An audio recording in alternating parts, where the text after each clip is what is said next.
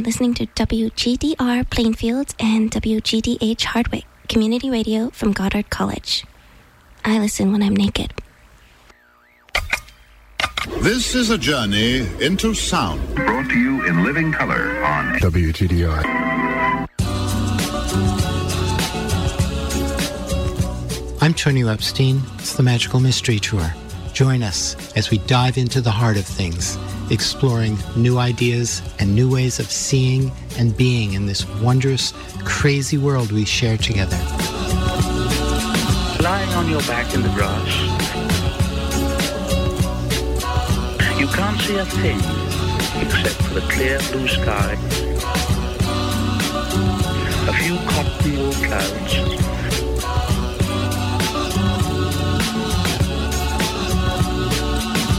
higher and higher in the great dome of the sky, filling it with song. Higher and higher, filling it with song.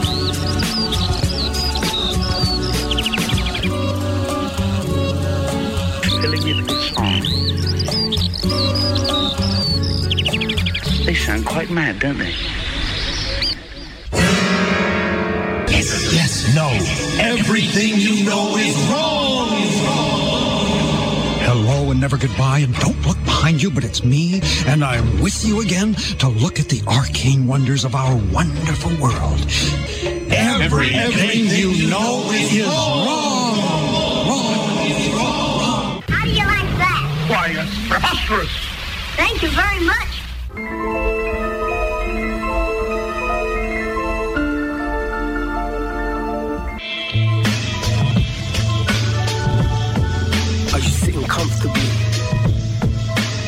Put your seatbelts on because you're in for a howling ride.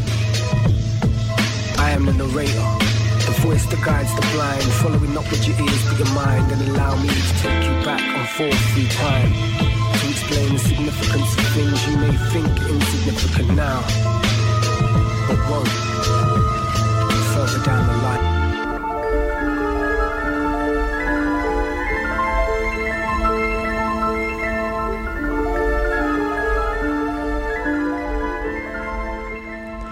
Good morning.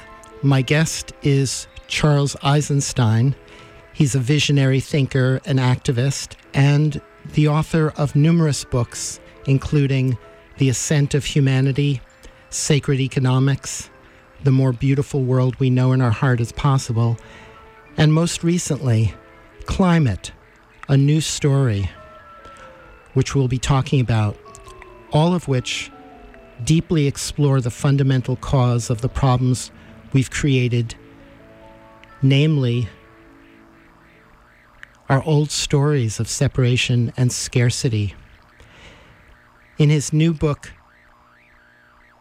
Climate, A New Story, you say we need to completely rethink our understanding and approach to climate change, and you offer a new way of seeing ourselves in relation to the world and describe a complex interrelationship between the environment and climate change that our current climate policy narrative doesn't take into account.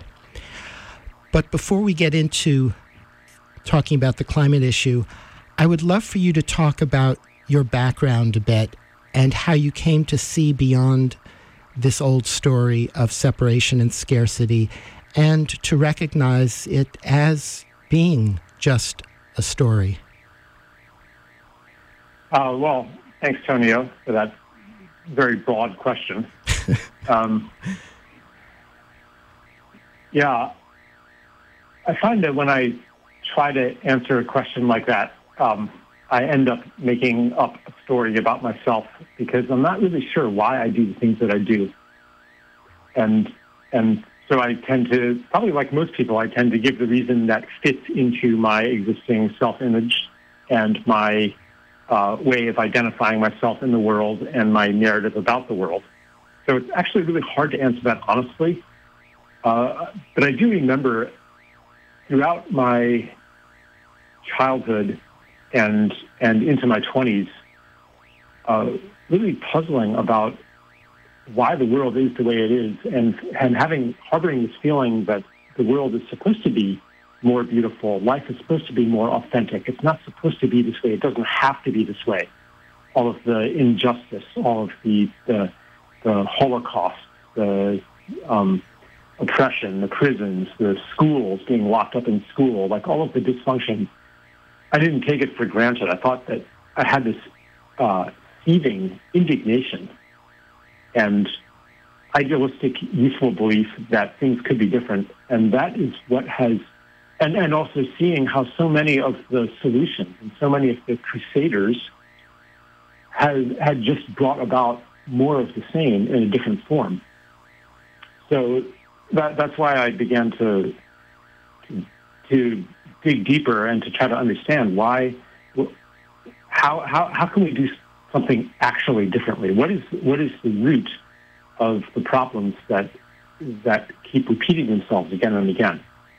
And so that's when I started thinking in terms of our, and so I, it, yeah, I went deeper and deeper and deeper to the basic threads of our uh, dominant mythology today, which is mythology of separation, the separate self, in a universe of other. And I could go on and on about that, but I think I have actually on this show before. So maybe I'll, I'll just pause right there. Well, I don't think it, it hurts to to briefly outline that because it's it's an issue, it's a perennial human issue that I think we struggle against no matter how many times we might hear that that that revelation of of the nature of that story of separation i think we are still being hit over the head by it you know mm-hmm. within our culture. So I, I don't think we can we can repeat ourselves too often on that uh, all right. well yeah so it's it's a story and it's a system. And the system reinforces the story, and the story undergirds the system. So the story basically says that you are who you really are, fundamentally, is an individual, uh, a separate self, or a soul encased in flesh, a mode of consciousness, in a world that is not self, in a world that does not have the qualities of a self uh, in a world that's governed by impersonal mathematical forces and that has no intelligence of its own. If, if you accept that, and humanity, civilization, not all of humanity, excuse me, not all of humanity, but civilization has accepted that increasingly for thousands of years. If you accept that, then quite naturally you're going to want to exercise domination and control over the rest of the world. You want to exercise it over other people and other plants and animals uh, because their self-interest is fundamentally opposed to yours because we're, we're competing for finite resources in an objective world. So more for you is less for me. That's one piece. And the other piece is because there's no intelligence in the world outside of ourselves, to make a better habitation for humanity, we need to impose intelligence onto a world that has none. So the program of domination and control over nature is naturally motivated by the story of separation. And then from that, we create a world that reinforces the story of separation. For example, we create an economic system that renders us into competing separate individuals and alienated consumers that distances us from the feedback of our of our actions on nature, and makes it seem that you know once we're once we are in this world of commodities sourced from distant places, it seems very much in our daily existence that what we do to the world does not have to happen to us, that we're separate from the world of nature. So we have a system that reinforces the story that reinforces the system.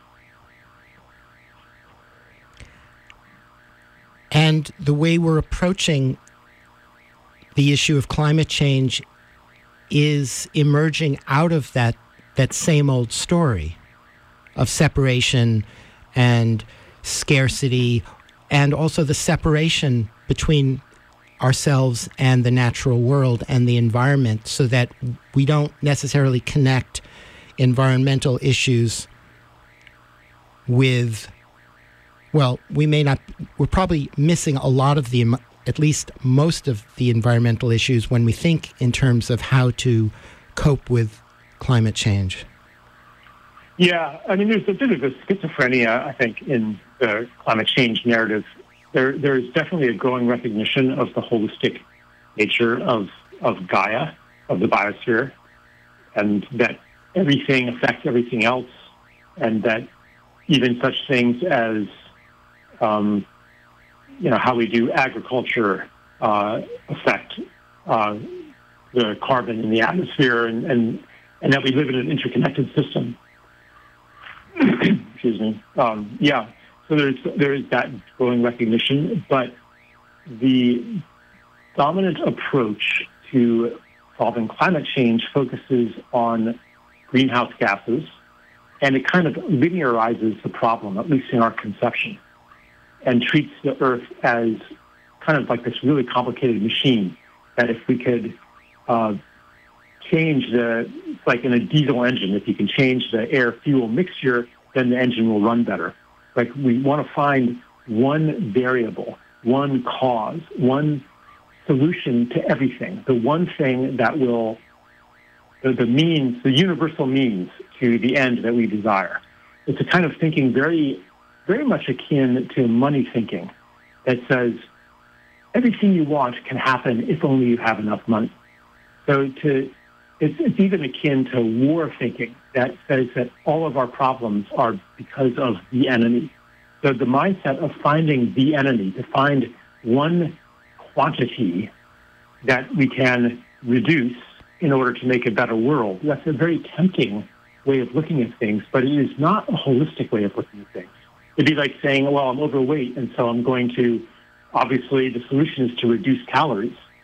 But that cuts off an inquiry into, or it potentially cuts off an inquiry into, well, why am I so hungry for more than food that I need? Is it that I have uh, some kind of toxic buildup that needs to be sequestered in fatty tissue. And the, my, my obesity, so called, is actually my body's wise response to other conditions. Like we don't ask that kind of question when we are in linear thinking. So the, the position that I advocate in my book is, uh, I call it the living planet view, which basically understands Earth as alive, and I would even go so far as to say conscious, because that story of separation that says humans are the only full selves, that is part of the problem. That's what licenses us to treat Earth and all of its beings as if it, they were just a bunch of resources. So I'm saying Earth is a living being. And from that position, we have, then we understand that its health depends on the health of the forests, the wetlands, the mangroves, the coral reefs, the soil, the elephants, the whales, and so on. These are all organs of a living being. And then we know that if that if we were somehow able to reduce carbon emissions or even cut them to zero, but continue industrial civilization, continue the strip mining, continue the drilling. I mean, we could like imagine a world okay, I'm trying to fin- finish that sentence first. If we could do that, Earth would still would still die of organ failure.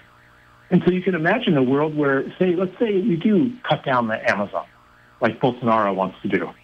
Like he's the new president of Brazil, right? He's he's uh, advocating superhighways through the Amazon and to clear out the indigenous who are getting in the way of progress and so on. But suppose he's successful and that enormous carbon sink and oxygen generator is converted into a dry, possibly even a desert. Well, that's okay because we can offset that with vast fields of solar panels and uh, intensive tree plantations and carbon sucking machines in every city. And if necessary, we can bleach the sky white with sulfur aerosols.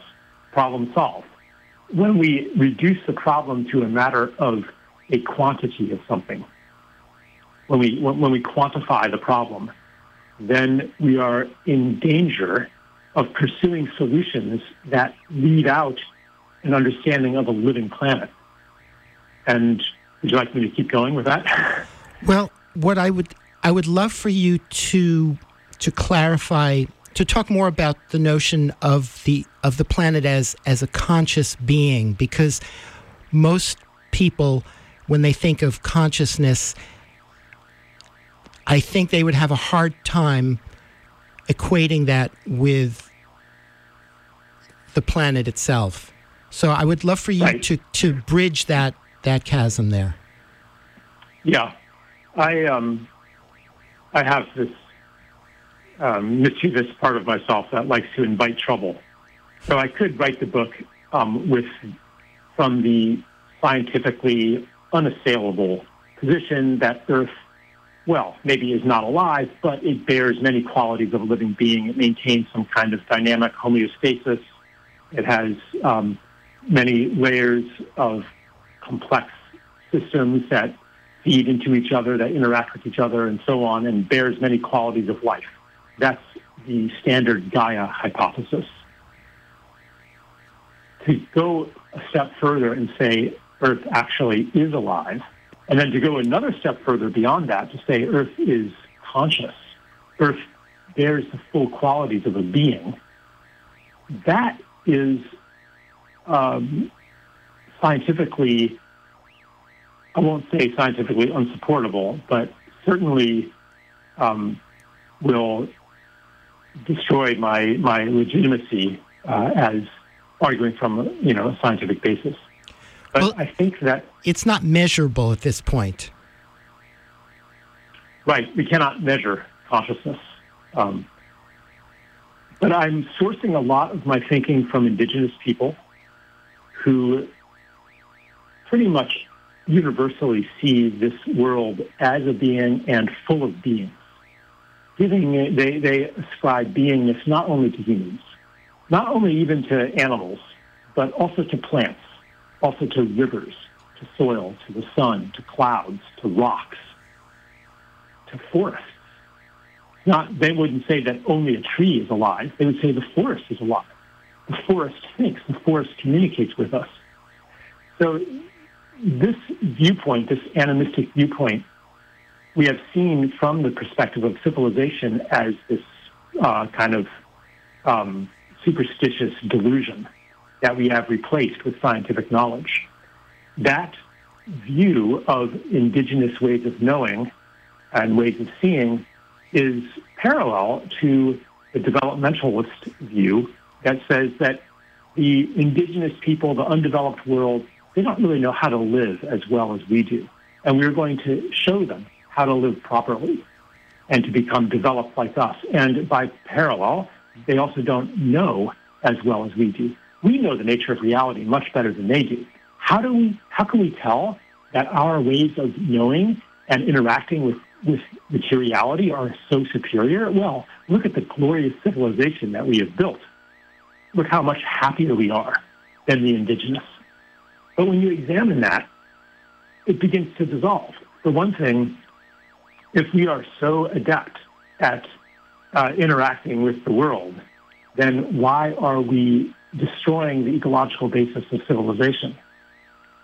Secondly, are we really happier than the indigenous? I don't know if you've ever had the experience of visiting a place on Earth where people are much less developed, but pretty much everywhere you go, the less developed people are, the happier they seem. So we're, beginning to question this triumphalist narrative about civilization. And that questioning, to me, comes along with questioning that we really can know better than they know. And so I'm beginning, I, you know, in my life, I've become more and more open to the idea that just as indigenous people say, the ocean is alive, the planet is alive, the soil is alive, the, the trees are, the forest is alive, and conscious even, and maybe even intelligent. Maybe the, maybe the whole earth has a dream or a destiny or a reason for producing humanity with all of our gifts. So it's not about getting out of the way. It's about asking the question, what are we here to do in service to something bigger than ourselves? And that's a very different question than how can we best utilize the resources that are given to us for our purposes. That so the, the dominant narrative of climate change is still is still very much saying, how can we be more clever? And how can we find some other fuel source? How can we be more clever in disposing of natural resources so that we don't shoot ourselves in the foot? And that is a very different attitude than, than right? Because it says, here are the bad things that will happen to us if we continue to uh, emit so much fossil fuels, so, so much carbon dioxide. I mean, if, if yeah, and, and another, so I want to kind of return to a different environmental narrative that we saw in the 60s and 70s when the, when the future of Earth was not, was not considered to be in danger. And we were talking about saving the whales. And why? Was it because, well, if we don't save the whales, then we'll have huge economic losses and bad things will happen to humanity? No, it was because we love these whales. They are deserving of life. They are precious beings. That is love. But the dominant narrative of climate change is based a lot on fear and this kind of it's kind of a narrative of threat and bribery. Here are the bad things that'll happen to you. And in order to to enforce good behavior, you know, let's tax carbon, let's let's um, monetize uh, emissions to incentivize better behavior. And I think that the kind of courage that we need to make the big changes necessary to be in partnership and service um, with Gaia, those, those require a lot of courage. And that kind of courage comes through opening to our biophilia, to our innate love and recognition of the sacredness of our companions on this planet. And that's one of the things that you talk a fair amount in this book is about the need for us as a species to learn to love life itself and and the planet and and all of life as as a lover as opposed to as as a, as an an actuarial accountant or or right. a traditional scientist that's just measuring data and trying to understand things from a reductionist perspective. Right, and and you know my my criticism of uh, I call it carbon fundamentalism uh, or the uh, over reliance on quantitative data driven approaches is that something is always left out of the metrics. And what is left out often turns out to be something that is actually really, really important. So if you are guiding policy by carbon metrics, then what's the value of uh, grizzly bears? Or what's the value of whales or salmon? Those don't seem to have much value. It's hard to put a number on the carbon contribution of salmon you know, they're not sequestering that much carbon, maybe a little bit. Um, fish actually do excrete uh, calcium carbonate, so there's maybe a little bit. But, but then when you, when you understand things from the whole system's view and you see that salmon are bringing, you know, they're, they're, they, they're, they um, feed in the ocean and they come up the rivers to spawn, bringing all kinds of uh, minerals, nitrogen, and so forth uh, inland, and then bears and eagles eat them, and then they poop out all these nutrients into the forest. And uh, Brock Dolman was telling me that something like in some areas, 50 or 60 percent of nitrogen in forests is of marine origin. So they do like some kind of isotopic analysis. Um, I don't remember the details, but but a lot of minerals coming in spread by um, salmon and then by megafauna like bears and eagles. So that makes the forest uh, grow faster and makes them healthier, more resilient to disease, more resilient to fire, and therefore better able to collect carbon. So are you going to, can you put a number on that? Usually the numbers are just, are, are put on the things that are easiest to measure, which are emissions and maybe some degree of carbon storage um, in biomass. But underground carbon storage, very hard to measure, let alone the contribution of, of salmon or, or bears or wolves or whales. So my concern is that when we base our thinking and our policy on things that we can quantify, we leave out the things that are hard to quantify, the things that we think are just not important to quantify, and the things that are fundamentally unquantifiable. So, how, so then that opens up a question, how do we make choices in the world when we recognize the shortcomings of data? And this is an open-ended question. It's a question that I do not have uh, um, a really well-articulated answer. Well, maybe I have some, some idea of an answer to it, but this is as our as our data-driven policy produce perverse results, as we build big hydro dams that end up making the ecological crisis worse, even though we could calculate how much, how many coal-fired power plants they they would replace. When we plant gigantic biofuel plantations uh, and and cause ecological devastation, and then later on we do the math and we say, oh, actually those were even bad from a carbon perspective. Then and, uh, maybe when enough of these failures pile up, we'll start asking the question, uh, how should we guide our collective choices, if not through quantitative means?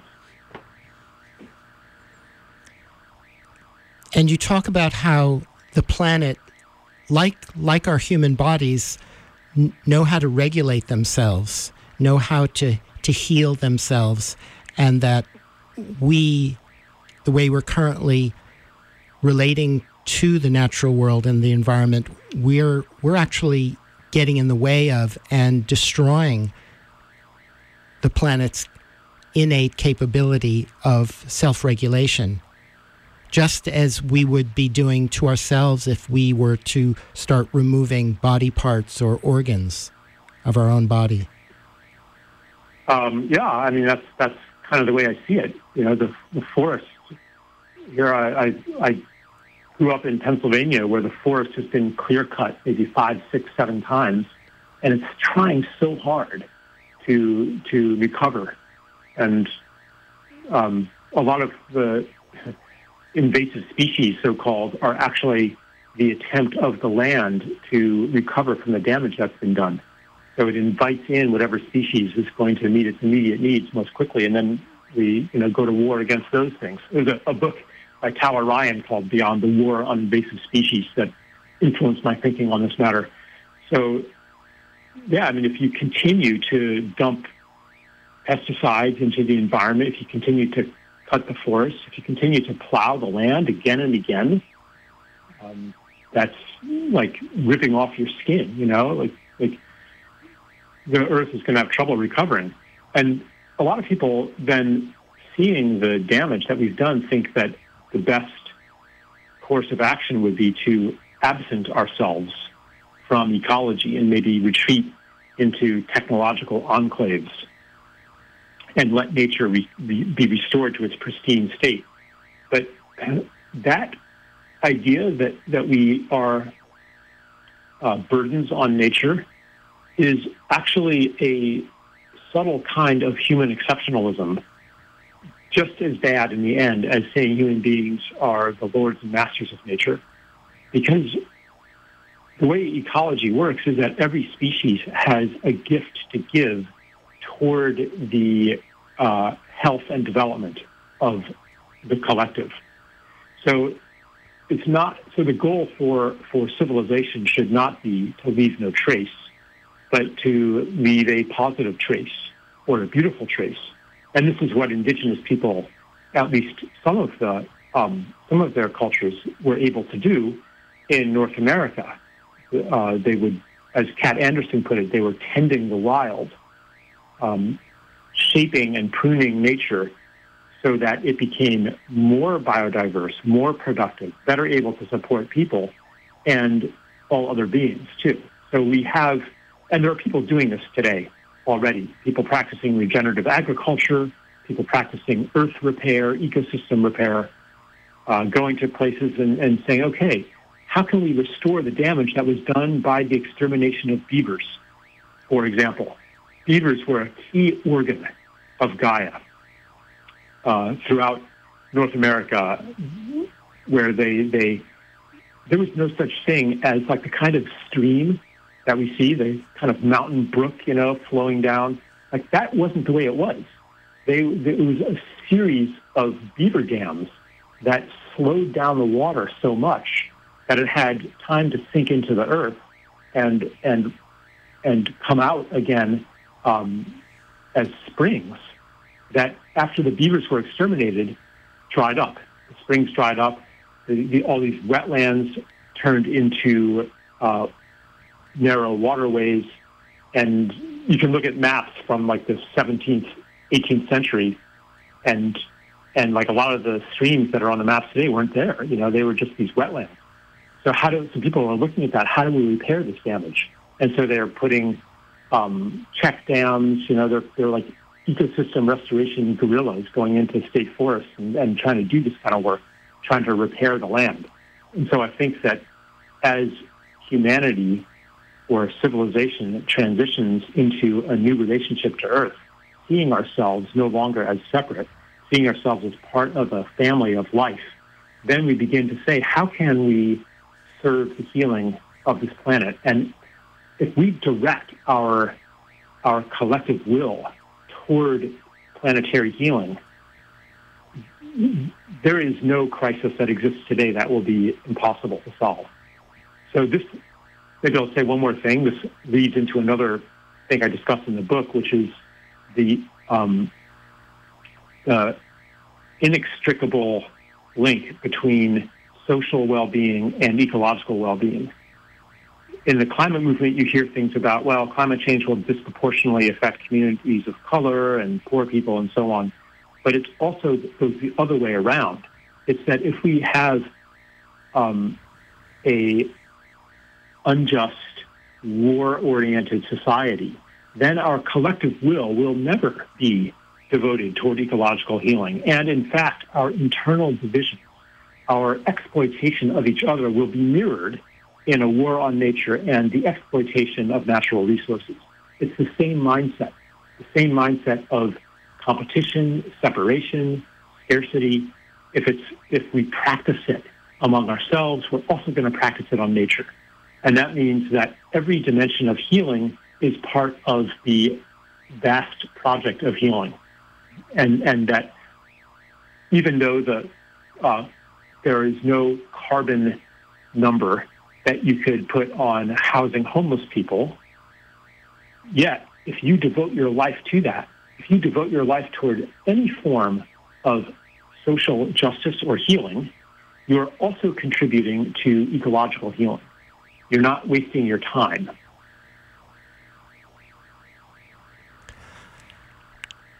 That's such an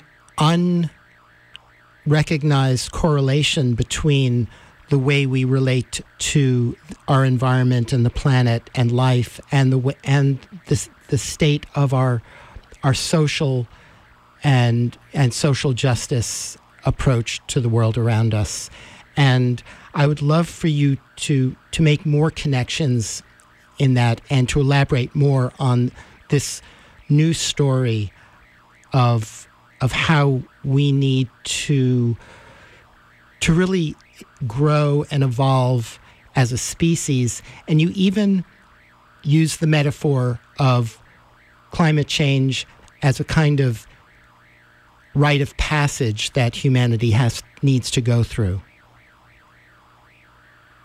Yeah. Um, okay. There's a lot in that. So, well, when I talk about a, a new story, or I like to actually say a new and ancient story, because it does draw on ancient roots that you can still find today in um, indigenous cultures and in the um, wisdom lineages of the dominant culture, um, and also in the marginalized parts of our own psyches. Uh, even if you did grow up in the dominant culture, there's a native part of you that sees the world through the eyes of interbeing. I use Thich Nhat Hanh's word for the new story, interbeing, uh, that understands that we are not alone here, that sees the world through kind of magical eyes, that sees the sun as looking down on you. do, you, you recognize that childlike part of you? There's the sun, and maybe your mind, your rational mind says, yes, that's a ball of fusing hydrogen gas, fusing into helium, and uh, radiating electromagnetic energy toward the Earth, which da, da, da, right? You have like some some uh, scientific story, maybe. I mean, probably most people don't know very much. They just kind of take it for granted that there's some explanation for it. But there's um, a part of us that instinctively sees the sun looking at us and knows the sun is a living being. That's completely irrational. Uh, although, actually, I would say not that irrational. In the end, I think we will understand that the sun is a living being as we start to look at its electromagnetic structure, more comp- complex than that of the human brain. Um, it's not just like a random mass of burning gas. It's uh, incredibly complicated and beautiful and has many layers of order. So, anyway, that's kind of an aside. Um, yeah, so so the story of interbeing is an ancient story, ancient in culture and ancient to a certain part of ourselves. And it says essentially that um, we are relational, that who I am fundamentally is not a separate consciousness, but the totality of, of my relationships. It's hard to even uh, articulate it without invoking paradox. I am my relationships. Well, who is the I? So, so the, our English language with its normal associations makes it hard really to express the story of interbeing. But we can look at the intuitions and consequences that come from it.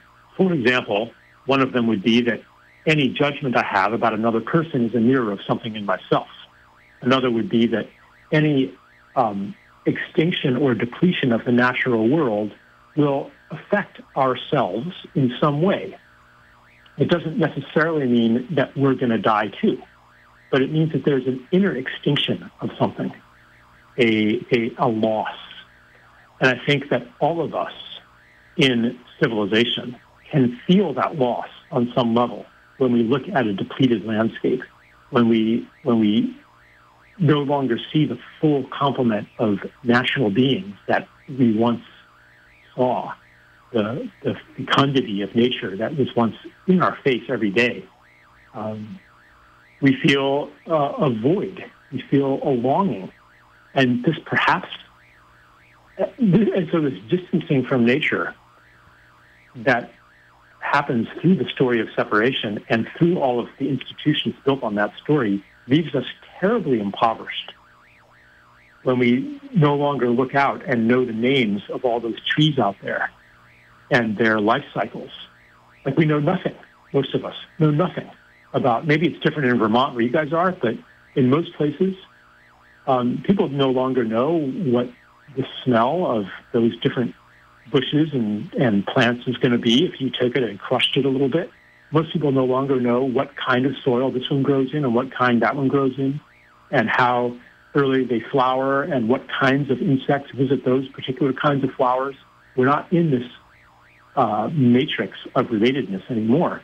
And so the, the resulting feeling of alienation, which comes from a part of ourselves being cut off, because if we are relational beings, then this alienation is a diminishment of self. That breeds an insatiable hunger to actually it's to restore the lost connection. But instead we are offered substitutes for the connections in the form of consumer products and in the form of the false security bestowed by money, which is a substitute for the true security of feeling like you belong in the world. So the appetite for the false substitute for what we really need is endless because no amount of it meets the need. And so we have an, a society endlessly hungry for economic growth, endlessly hungry for more and more stuff. And then the environmental movement turns around and blames the symptom as the cause, blames the symptom of greed, the symptom of consumerism as the cause of the ecological crisis. But in fact, the cause is the cutoff. The cause is the story of separation. The cause is the alienation. Once you have that in place, then consumerism, addiction, greed, and so on are inevitable.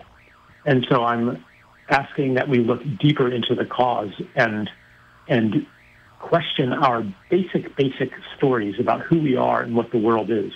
And then also at the same time to address the trauma that comes from these stories and that contributes to these stories. So it's not just about changing beliefs because people's beliefs about the world, about politics, about each other, they come from a state of being that's much more than an intellectual state of being. If someone has been um, abused their whole lives, if someone started out, you know, as an abused child and um, has been robbed of their birthright in various ways, then they're going to be attracted to hateful ideologies of one sort or another. So that's the whole other theme of the book is is the pattern of mistaking symptoms for causes and going to war against the symptom, which is a formula for endless war. And it's re- replicated in all domains of our culture. Um, in the domain of war, for example, you know, mistaking the symptom um, which is, say, terrorism, for a cause, and then going to war against the terrorism, or maintain, mistaking a symptom, say, immigration, um, and going to, to war against immigration, building a wall, never asking what breeds terrorism, what breeds immigration, what breeds crime. No, we go to war against the symptom, kill them, lock them up, wall them out. But what is the cause? That is an uncomfortable question for two reasons. First being that the cause involves ourselves. We start, if you want to look at the cause of immigration, you got to start talking about neoliberal economics and military imperialism. Like once you have that happening, stripping the wealth from places like Central America, rendering them destitute, breeding violence there, of course people are going to want to immigrate. It's not actually about racism. The conversation, racism is only a facilitation of the war. It's not the cause either. It's another example of mistaking symptom for cause. The second reason that it's uncomfortable is that we then, once we go to that level, we don't know what to do. What we are used to doing is finding something to fight, which is why the climate movement is so comfortable with the fight against climate change and identifying something to fight. Abstractly, carbon dioxide, more concretely, uh, fuel companies and executives and politicians find somebody to fight and the problem can be solved. And so right and left agree on this basic formula, this basic political formula. They only disagree on who is the bad guy and who to fight. And then they finally agree that it's each. And so we have an endless froth, uh, an endless melee that leaves the deep causes unexamined and untouched, except on the fringes. And that's why we will never have a resolution to the immigration problem or terrorism or anything else until we put down the polarizing lenses that we're seeing the world through and start to look at the deeper causes. Well, I'm thinking about the, the huge challenge that, that humanity faces, considering that most of humanity are now living in cities the, around the planet and are essentially disconnected from from everything, from the natural world. And I'm wondering how people living in that sort of environment can connect, reconnect with the natural world and and and recognize the their interrelationship with with the world when when they're living in in that type of environment which just continually reinforces their sense of separation. Yeah. Um, So the, the physical infrastructure of the city is part of part of this problem, and I mean, I'm not sure if you if you're asking me to address that like on the personal level or on the social level. On the social level, we can look at the causes of urbanization, the reasons that um, rural economy has become uncompetitive, uh, globalization, things like that.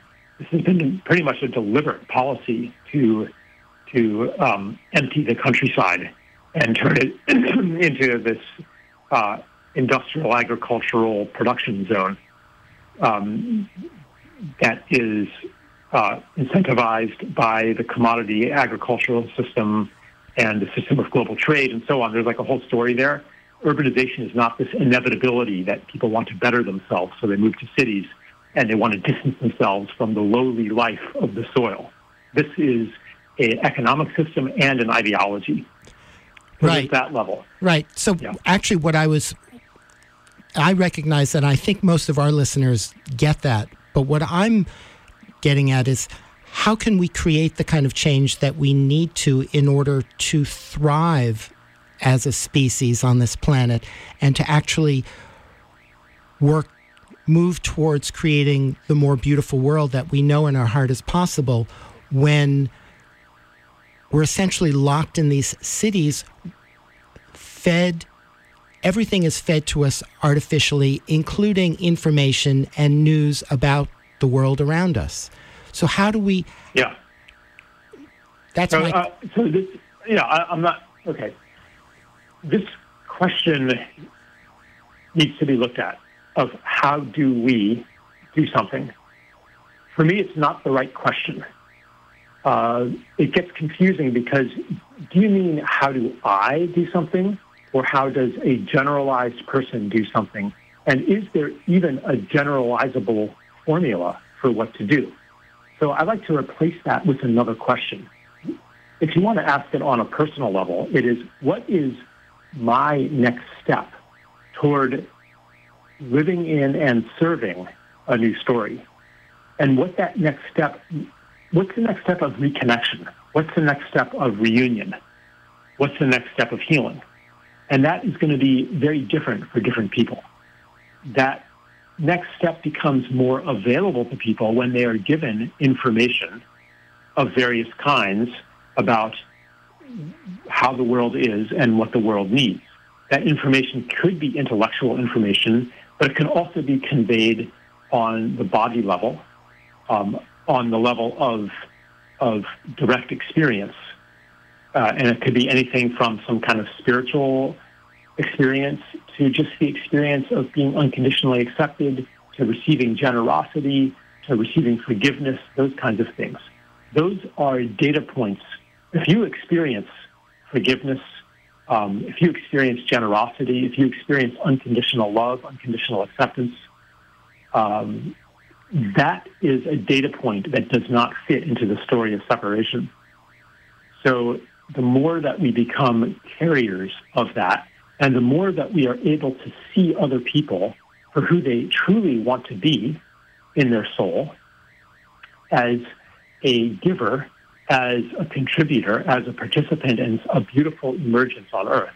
The more we're able to see people that way, the more we become a walking invitation for them to be that way, and the more we are able to offer the um, the grist for the transformative mill. So, you know, otherwise, like that question, what should we do? Um, you know, I could describe social policies and things like that, but how are those going to happen in the current political climate? The the change is so huge and so thoroughgoing that it has to include the very, very um, most basic elemental um, atoms, atoms of politics, uh, which comes down to personal relationships. So, yeah, that next step will be different for different people, and it's not so. So, yeah, we are very cut off from nature, cut off by the physical infrastructure, cut off by the economic infrastructure, cut off by our education, cut off in so many ways. So, what is that next step back into reconnection to nature for one person? For somebody, it might be to plant a garden. Um, I've got a friend from Brazil who grew up in a favela that has no nature whatsoever. Yet he is a strong environmentalist because he experienced nature in the form of humanity, all patched together in circumstances where money could not solve your issues, where people had to rely on each other. And so he learned about ecology that way.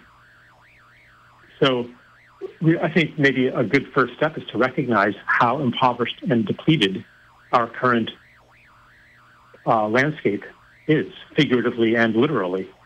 And to, once we recognize that, then we know why it hurts.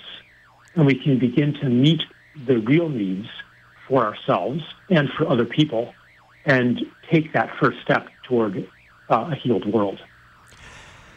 Yeah. Well, there's a story that you tell in the book, um, the Why Should I Love My Son story, which I think mm-hmm. is emblematic of of the crisis that we're facing as a species. Yeah, um, that, that, that would be more relevant to what I was saying before about um,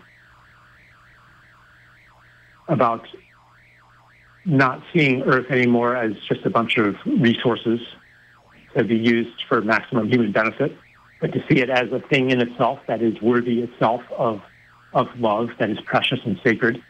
And so the metaphor was that if I, I maybe I'll, I'll, just, I'm not going to repeat it, but. Well, actually, I think that, I think it would be good for you to tell the the story because I think it it it can br- connect us. It can lead us into the the story of love that that is is lacking currently, and and and I which I think is is a core element of the new story that you are alluding right. to. All right, so Tonio, here I am, you know, with my cell phone in hand, and what if I said to you, "I love my cell phone"? Well, actually, what if I said to you, what if I said to you, you know, I'm just going to leave it out in the rain? Actually, let's let's not say I love it. Let's say I, I say to you, I'm just going to leave this out in the rain. Why not? Why should I take care of it? And you say, Charles, if you don't take care of it, then you're going to lose all your data and you'll have to buy a new cell phone. And I say, oh, yeah, you're right. I'll take better care of my cell phone. We recognize that as a, a healthy conversation. You're giving me a good reason to take care of it. But that would that would be an unhealthy conversation if I said, "Why should I take care of my son?" And and you said, "Well, Charles, if you don't, if you just like abandon him and leave him out in the rain, then CPS is going to come and charge you with child neglect, and your neighbors are going to think terribly of you, and your son is going to grow up and he won't want to take care of you in your old age." And I say, "Yeah, Tonio, you're right. Uh, maybe I better take care of my son." Like that is messed up you know that there's a problem here because essentially we're putting my son in the same category as the cell phone. Take care of him, otherwise bad things will happen to me. Well, imagine when we do that to the planet. When someone says, why should we take care of the rainforest? Well, because it has, you know, X value of ecosystem services and um, we'll, you know, think of all the medicines we'll be able to make from the plants there, and besides, it's providing carbon sequestration. And I'm like, oh yeah, okay, um, it is valuable. Let's take care of it. That essentially we're putting it in the same category as a cell phone. Take care of it because of the benefit or potential harm to ourselves. And so there's lots of problems with that. Um, one problem is that it reinforces the wrong mindset. Another problem is that whatever value we place on it is going to be finite. So we could put a finite value on the Amazon. Say we say, oh, say let's make, let's make it high. Say it's worth five trillion dollars. Well, when, once we put that value on it, we are also saying that if we could make ten trillion dollars by cutting that baby down and mining the rare earth minerals and drilling the oil and selling the timber, then we should do it because we put a value on it. What if we can do that? What if one potential future is a concrete world with bubble cities, machines to make oxygen, synthetic food, robot servants, and digital displays of nature scenes of everything that we've destroyed. Artificial atmosphere, carbon sucking machines, um, technology to replace nature. What if we could do that? Should we? The world of economic growth. It's a world where everything has been quantified and taken, taken into account. And what has been left out are the things you can't quantify. And so we have, we will have destroyed all of those things because we have not held them valuable. That is a future that we are moving towards step by step. Actually, every year the planet is becoming a little more dead. And in the book, I asked, what will it take to change that? What will it take for us to make a different choice? A choice toward a living planet. And I think that at least a key element of that new choice, a key condition, is to see the planet as alive to begin with. I say in the book, if we see the planet is dead, we will kill the planet. Our stories are powerful. If we see the planet as a dead thing, we will choose in the direction of death. We will kill the planet. If we, if we see the planet as alive, then we will be able to serve its healing.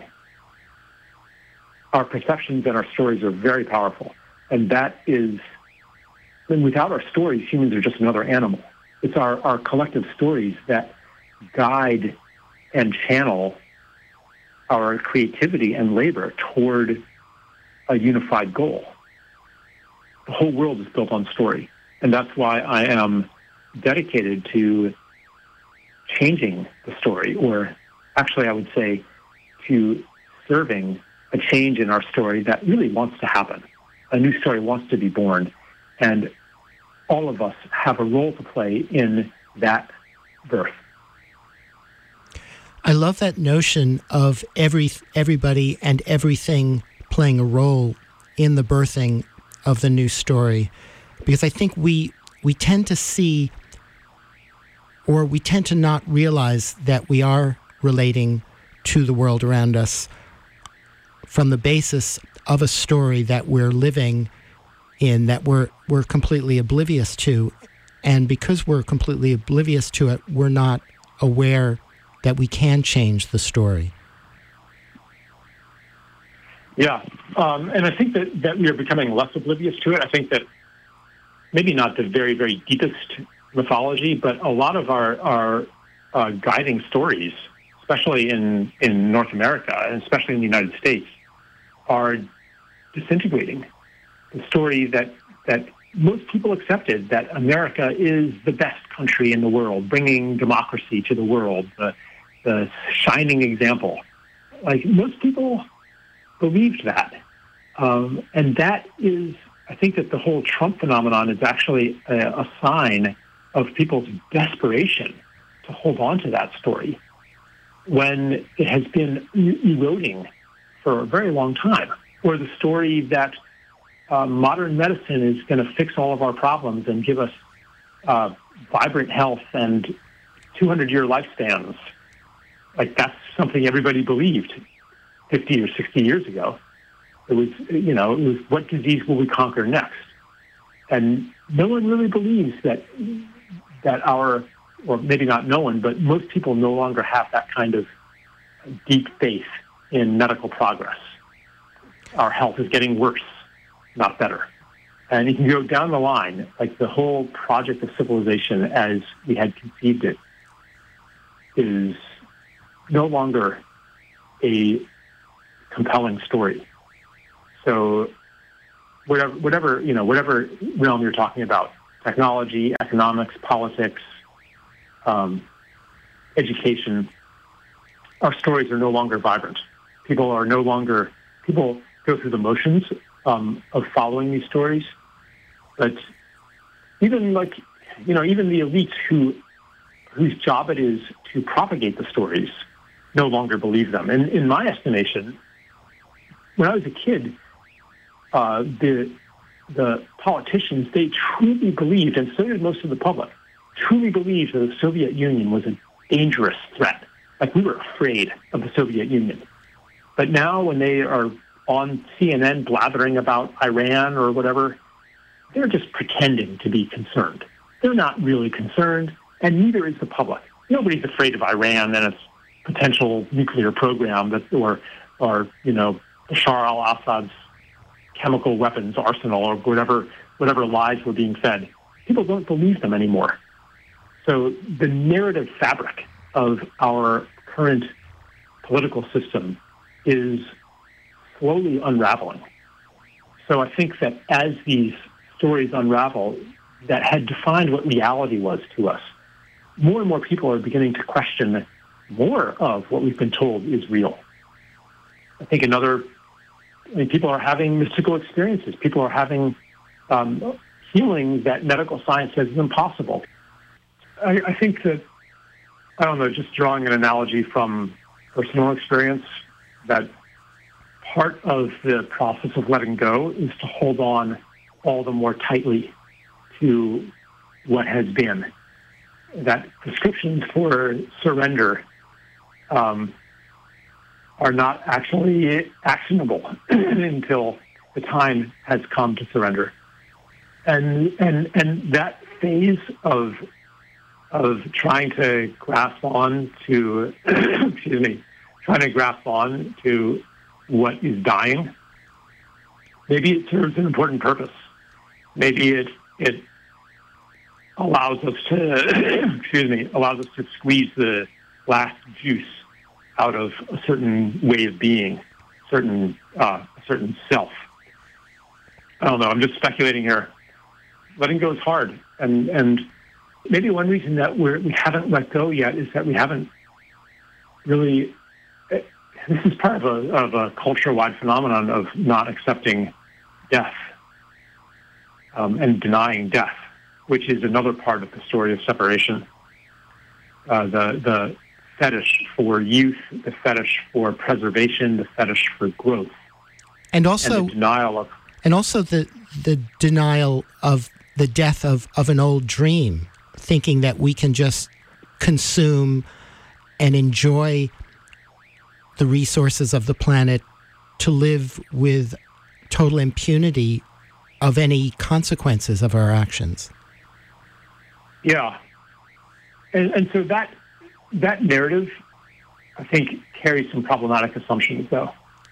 Uh, the narrative of we've been living beyond our means, we've been uh, using too much for ourselves, we've been enjoying it too much for ourselves, and and recklessly thinking that we could get away with it forever. The, the thing that the unexamined assumption there, assumption there is that all of this so-called enjoyment has actually benefited us. And, and this brings me back to, to the um, observation that less developed so-called people are generally happier um, despite their materially um, less, like, despite their uh, seemingly objective material poverty, they are are generally. I mean, if you've been to these places, they're they're more joyful, uh, more content. Um, they they seem to have more time. They are they dance in the streets. You know, they they seem to enjoy life more than um, technological people. And then if you look at, uh, I mean, just look at our society. Look at the depression, the rates of depression, uh, the rates of anxiety. Something like about one one in five women, I think, maybe one in six men, are on psychiatric medication of some sort. Uh, not to mention the ones who self-medicate with opioids. I mean, this is not the picture of a happy society. So the idea that we have benefited so much from this is an ideology that that depends on certain metrics. And again, we're coming back, we're going to return to a problem of of of metrics. It depends on certain happiness metrics that uh, people like Steven Pinker trumpet to no end that average life expectancy is longer, um, the number of people who die violently is lower, uh, GDP per capita is higher. Uh, like down the line, all, all of these uh, educational levels are higher.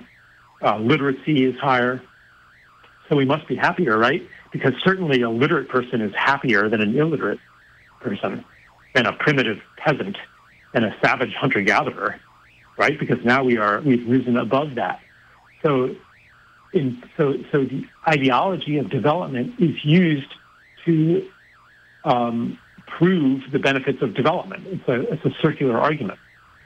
And that, uh, the bankruptcy of that, I think is becoming clear to us. And I think that, that our transition to a different kind of society, it's not going to come by, by saying, well, we've, we've been living it up too much. We've been too happy at the expense of all other beings. It's going to come because we're saying it isn't working even if we could sustain it. We don't want to. The question is not about sustainability. The question is, what do we want to sustain? Who do we want to be? And when we recognize, and when we, when we, uh, you recognize that this is not benefiting us, and when we can even look at the wealthy, at the 1%, and saying, and, and say, I want you to have a better life. Because even at the top end of our culture, you are receiving a pale substitute of what life could be. I want life to be better for you. Then we are no longer in an adversarial stance with regard to the 1%, the power elite, the corporate elite, and so on. We're, we're, we're saying we're in this together. We want a better life for everybody, including you. Because I know that you didn't really want that yacht You know, you didn't want those sports cars. You didn't want that private jet. Those things, those are not your deepest soul desire. Those are perhaps a way of um, of demonstrating self-respect or demonstrate or, or or you know. I was just reading a fantastic book, an economics book um, by this guy Dupuy, this French guy, um, who's pointing out that Adam Smith was actually this revolutionary thinker who was saying people are are who's basically saying it's a myth that people are pursuing wealth or material benefit. It's actually that they want to uh, be respected. So we have so if we have a society where where people have been stripped of respect and the only way to get it is through ostentatious consumption, then of course they're going to do that. But that's not really what they want to feel. I mean, I, I come back to to feel that you are at home in the universe, to feel that you belong, to be held in community. These are sorely lacking in wealthy societies, and particularly among the wealthy. So, so yeah, that whole narrative of we're going to have to make do with less, and the implication we're going to have to be less happy, that needs to be examined. And I would say we're going to have to make do with more, more of what we really want and less of the false substitutes for that. Because we have, we are living in an abundant world. And you might say, oh, that's just your white privilege speaking, Charles, because there are so many people who are living in scarcity and poverty. That's not because, actually, that's not because of any material lack. That's because of maldistribution. The fundamental abundance is still there. And if we diverted our society's resources away from war making and away from piles of plastic junk and away from prison industrial complexes and things like that, we would have tremendous abundance for everybody. Half of all food is wasted already. And the biggest irrigated crop in America is lawn grass. This is a matter of perception and priority. It is not a matter of fundamental scarcity. So, so, and yeah, people are experiencing horrible scarcity. But the idea that that scarcity can be resolved by economic growth i.e., that it can be resolved by even more of what we have right now. That is insanity. Okay, end of rant. Okay, so getting back to climate change and the crisis that we face, every every time I, I hear anything about it on the news, they're talking about reducing car- carbon emissions, um, creating carbon tax policies. It sounds like to me that all of these numerical um, policy based or numerically based policy decisions or ideas or or narratives don't address the core issue. So I would I would like for you to talk more about the the issue of carbon reductionism versus the the complex nature of climate change and also the complex nature of of our need to transition from from our old story to a new story that I think many people are don't aren't connected to, don't even necessarily know exists. Yeah. So one of the mottos, sentence that I repeat several times in the book, I think, is life creates the conditions for life.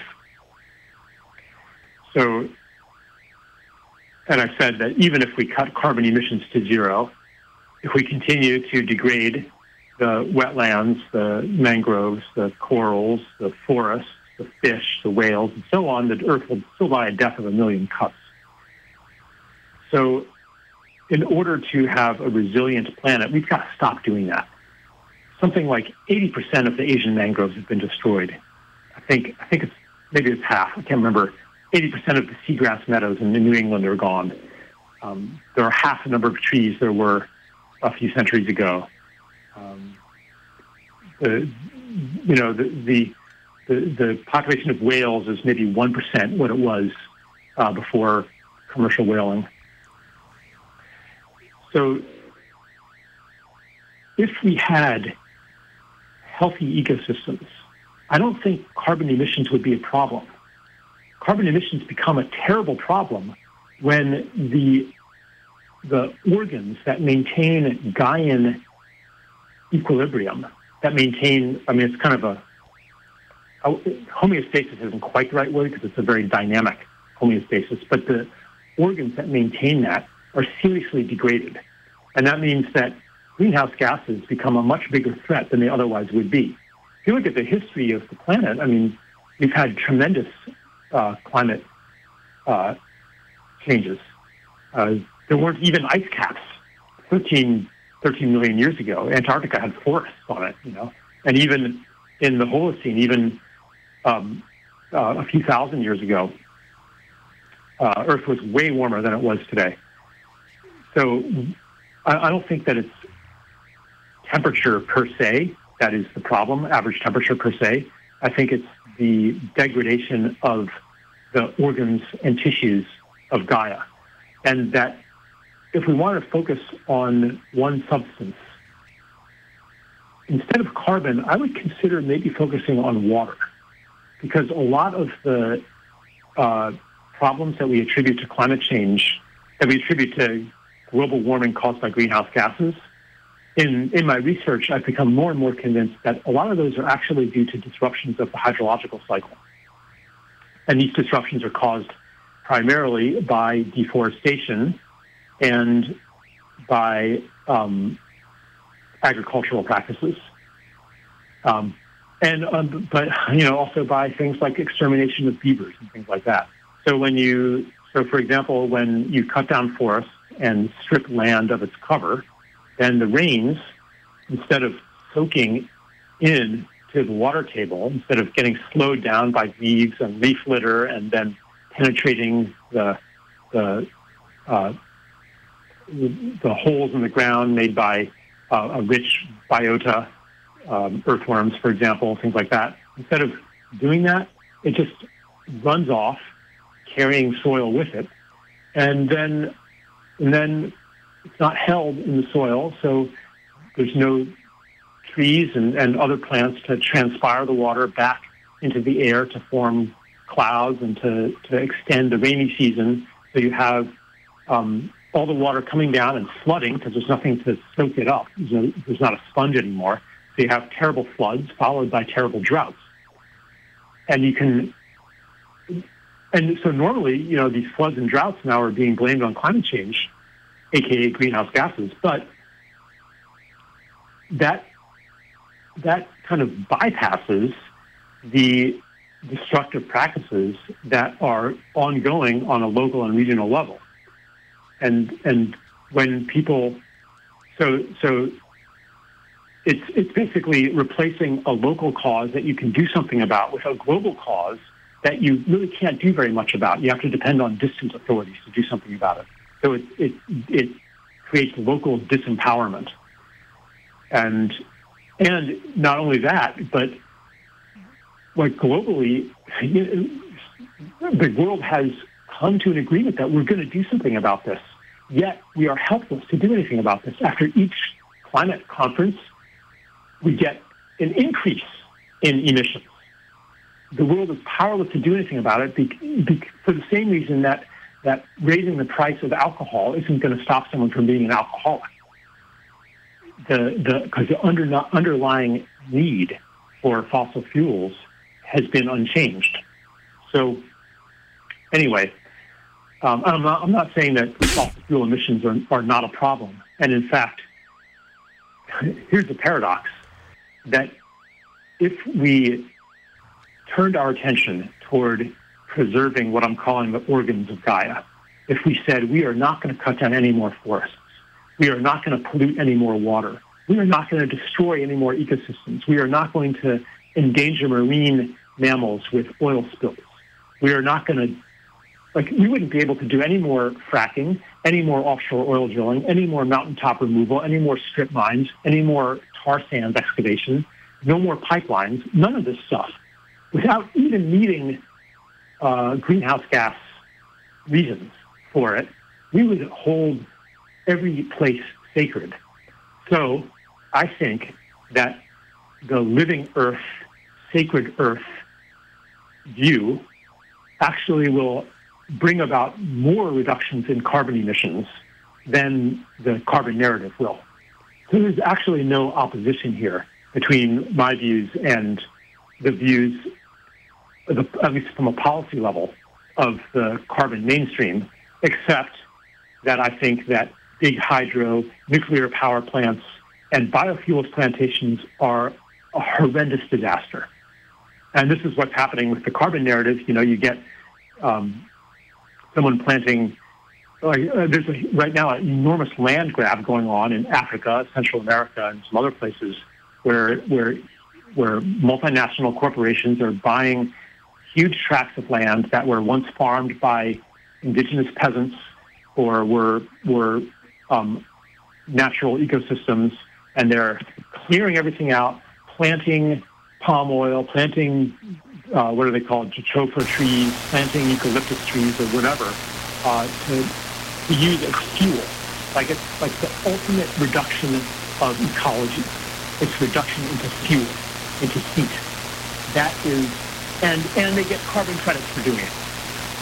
That that is where the uh, mania for metrics and reductionism leads us. So in those things, I am probably aligned with most environmentalists and thinking those are terrible. But that is, um, yeah, that's the, the danger of, of carbon reductionism. It leads to places, it, it, again, because what I was saying earlier, because it leaves out the things that are hard to measure or that cannot be measured. It leaves out the qualitative, it leaves out the ecological. Because, because from, from the metrics, of tree plantation is almost as good as a virgin forest if you're only looking at carbon. But what if you start looking at um, the clouds that a healthy ecosystem generates because it emits um, uh, certain compounds that feed cloud formation? That's not part of the metrics. Mm-hmm. So I'm curious how people in the, the mainstream climate movement and, and policymakers may have been um, responding to this new book of yours? Um, uh, uh, well, I think that most of them haven't been responding to it because it's it's has not gotten uh, mainstream attention. Um, some of you know some of them have, um, and I, I, guess I get really mixed responses. some people are like, oh my God, I've been waiting for somebody to say this. Others are like, you're a climate denier and a threat to the planet because you're not you're not calling on us to do everything it takes to cut carbon emissions as soon as possible. So, in in a very polarized situation, and and this is, you know, across the political landscape, everyone's getting more and more polarized. The first question you ask is, which side are you on? And if you're saying something a little different or a little hard to categorize, then it's like, uh oh, you must be on the other side because you're not advancing our narrative. And the narrative I'm advancing is is um, equally troubling to, you know, I've put it out there on some of the uh, skeptical websites too, and uh, that you might call deniers, and they even though I'm somewhat skeptical of the uh, computer model predicted runaway global warming narrative, um, these people are repulsed by what I'm saying because I'm, I'm, I'm saying we've got to uh, protect the environment. I mean, because basically what the skeptical or denial websites are saying, they're saying they're, they're saying, yes, we agree that that the question is about global warming, and we don't think there is global warming. Therefore, we don't have to worry about the environment. Full speed ahead. And what I'm saying is, regardless of whether there is greenhouse gas induced global warming that is dangerous, regardless of that, we still need to protect the, the integrity of every ecosystem on Earth.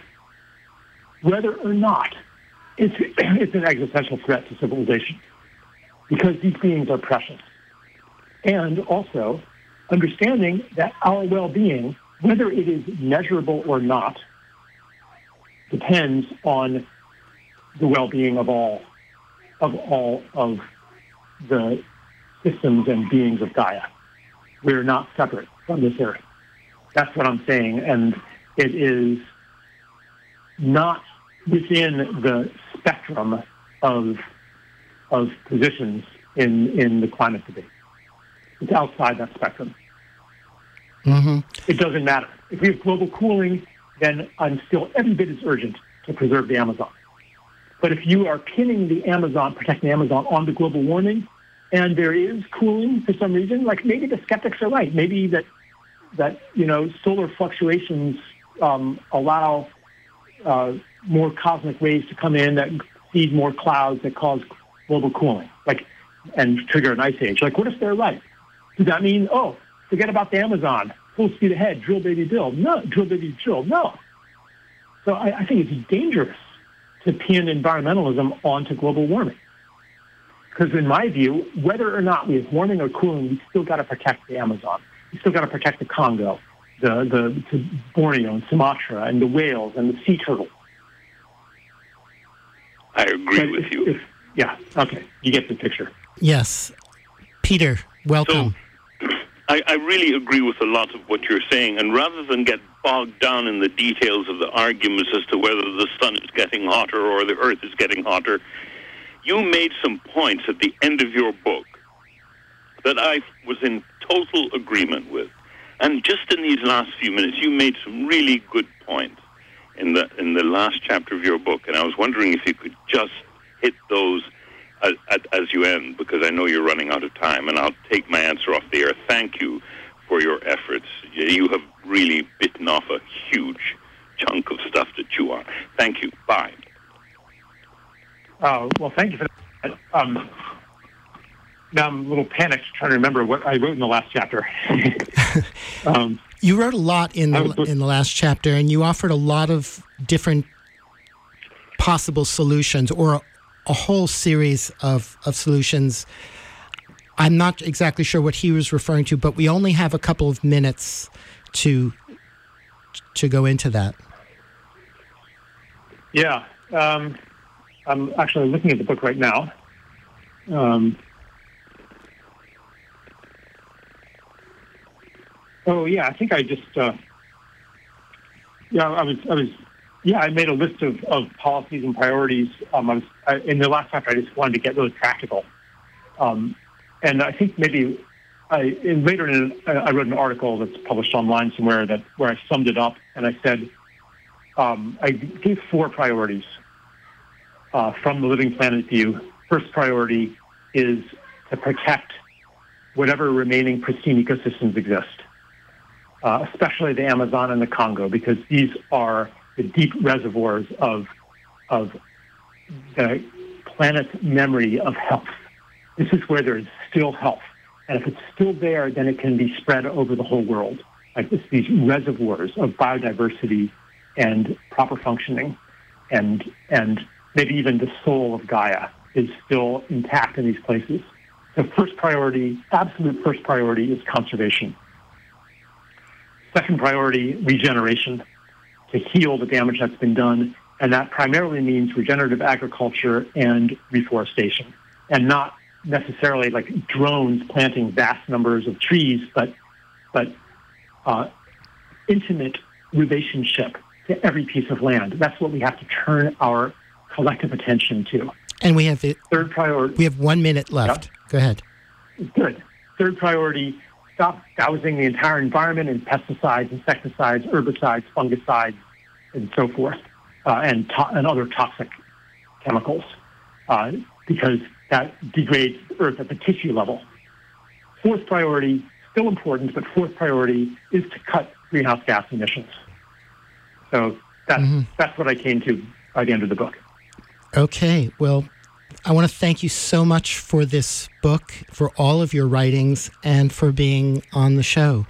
My guest has been Charles Eisenstein. He's a visionary thinker, activist, former Goddard faculty member, and the author of numerous books, including his latest book that we've been talking about, Climate, a New Story. Again, thank you so much for being on the show and for all your great work. Thank you, Tonio. Bye bye and be well. Thanks. And that's it for this Magical Mystery Tour. Thank you so much for listening. And until next time, have a wonderful week.